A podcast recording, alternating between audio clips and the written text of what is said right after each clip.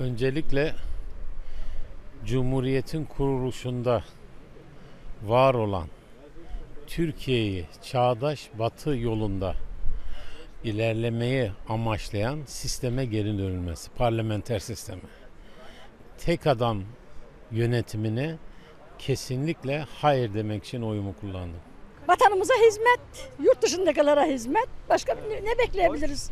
Memlekette huzur içinde yaşamak. Buradan Türkiye'ye bakarak e, yeni seçilecek Cumhurbaşkanı adayı ilk etapta her ne pahalıya mal olursa olsun insan haklarının gelmesinden e, birinci derecede birinci koşul e, isteğimiz budur.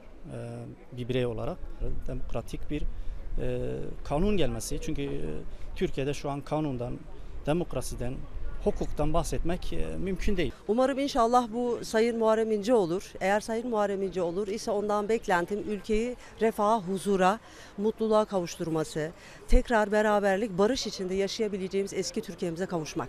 Ben onun konuştuğu her şeye e, çok samimi olduğunu düşünüyorum ve verdiği vaatler son derece olumlu ve bunları da hayata geçireceğini düşünüyorum.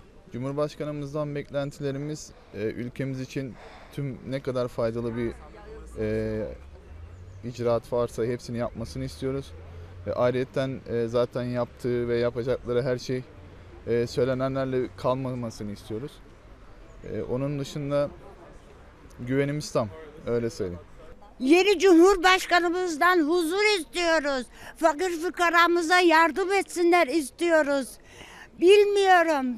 Biz burada iyiyiz diyor. Onlar orada güzelliklerle yaşasınlar. Böyle olmaz. Yazık. Milletimiz için. Milletimiz için geldim. Oyumu verdim. Çocuklarımız için. Benim Cumhurbaşkanı'nda bekle- beklentim çok. Adalet, özgürlük, bir insan rahatlıkla kendisini ifade etmesi gerekiyor.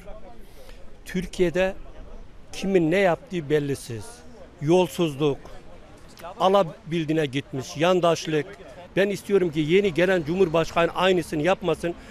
Adaleti, özgürlüğü, herkes rahatlıkla konuşabileceğini, kendini ifade edecek bir 81 milyonun Cumhurbaşkanını istiyorum ben.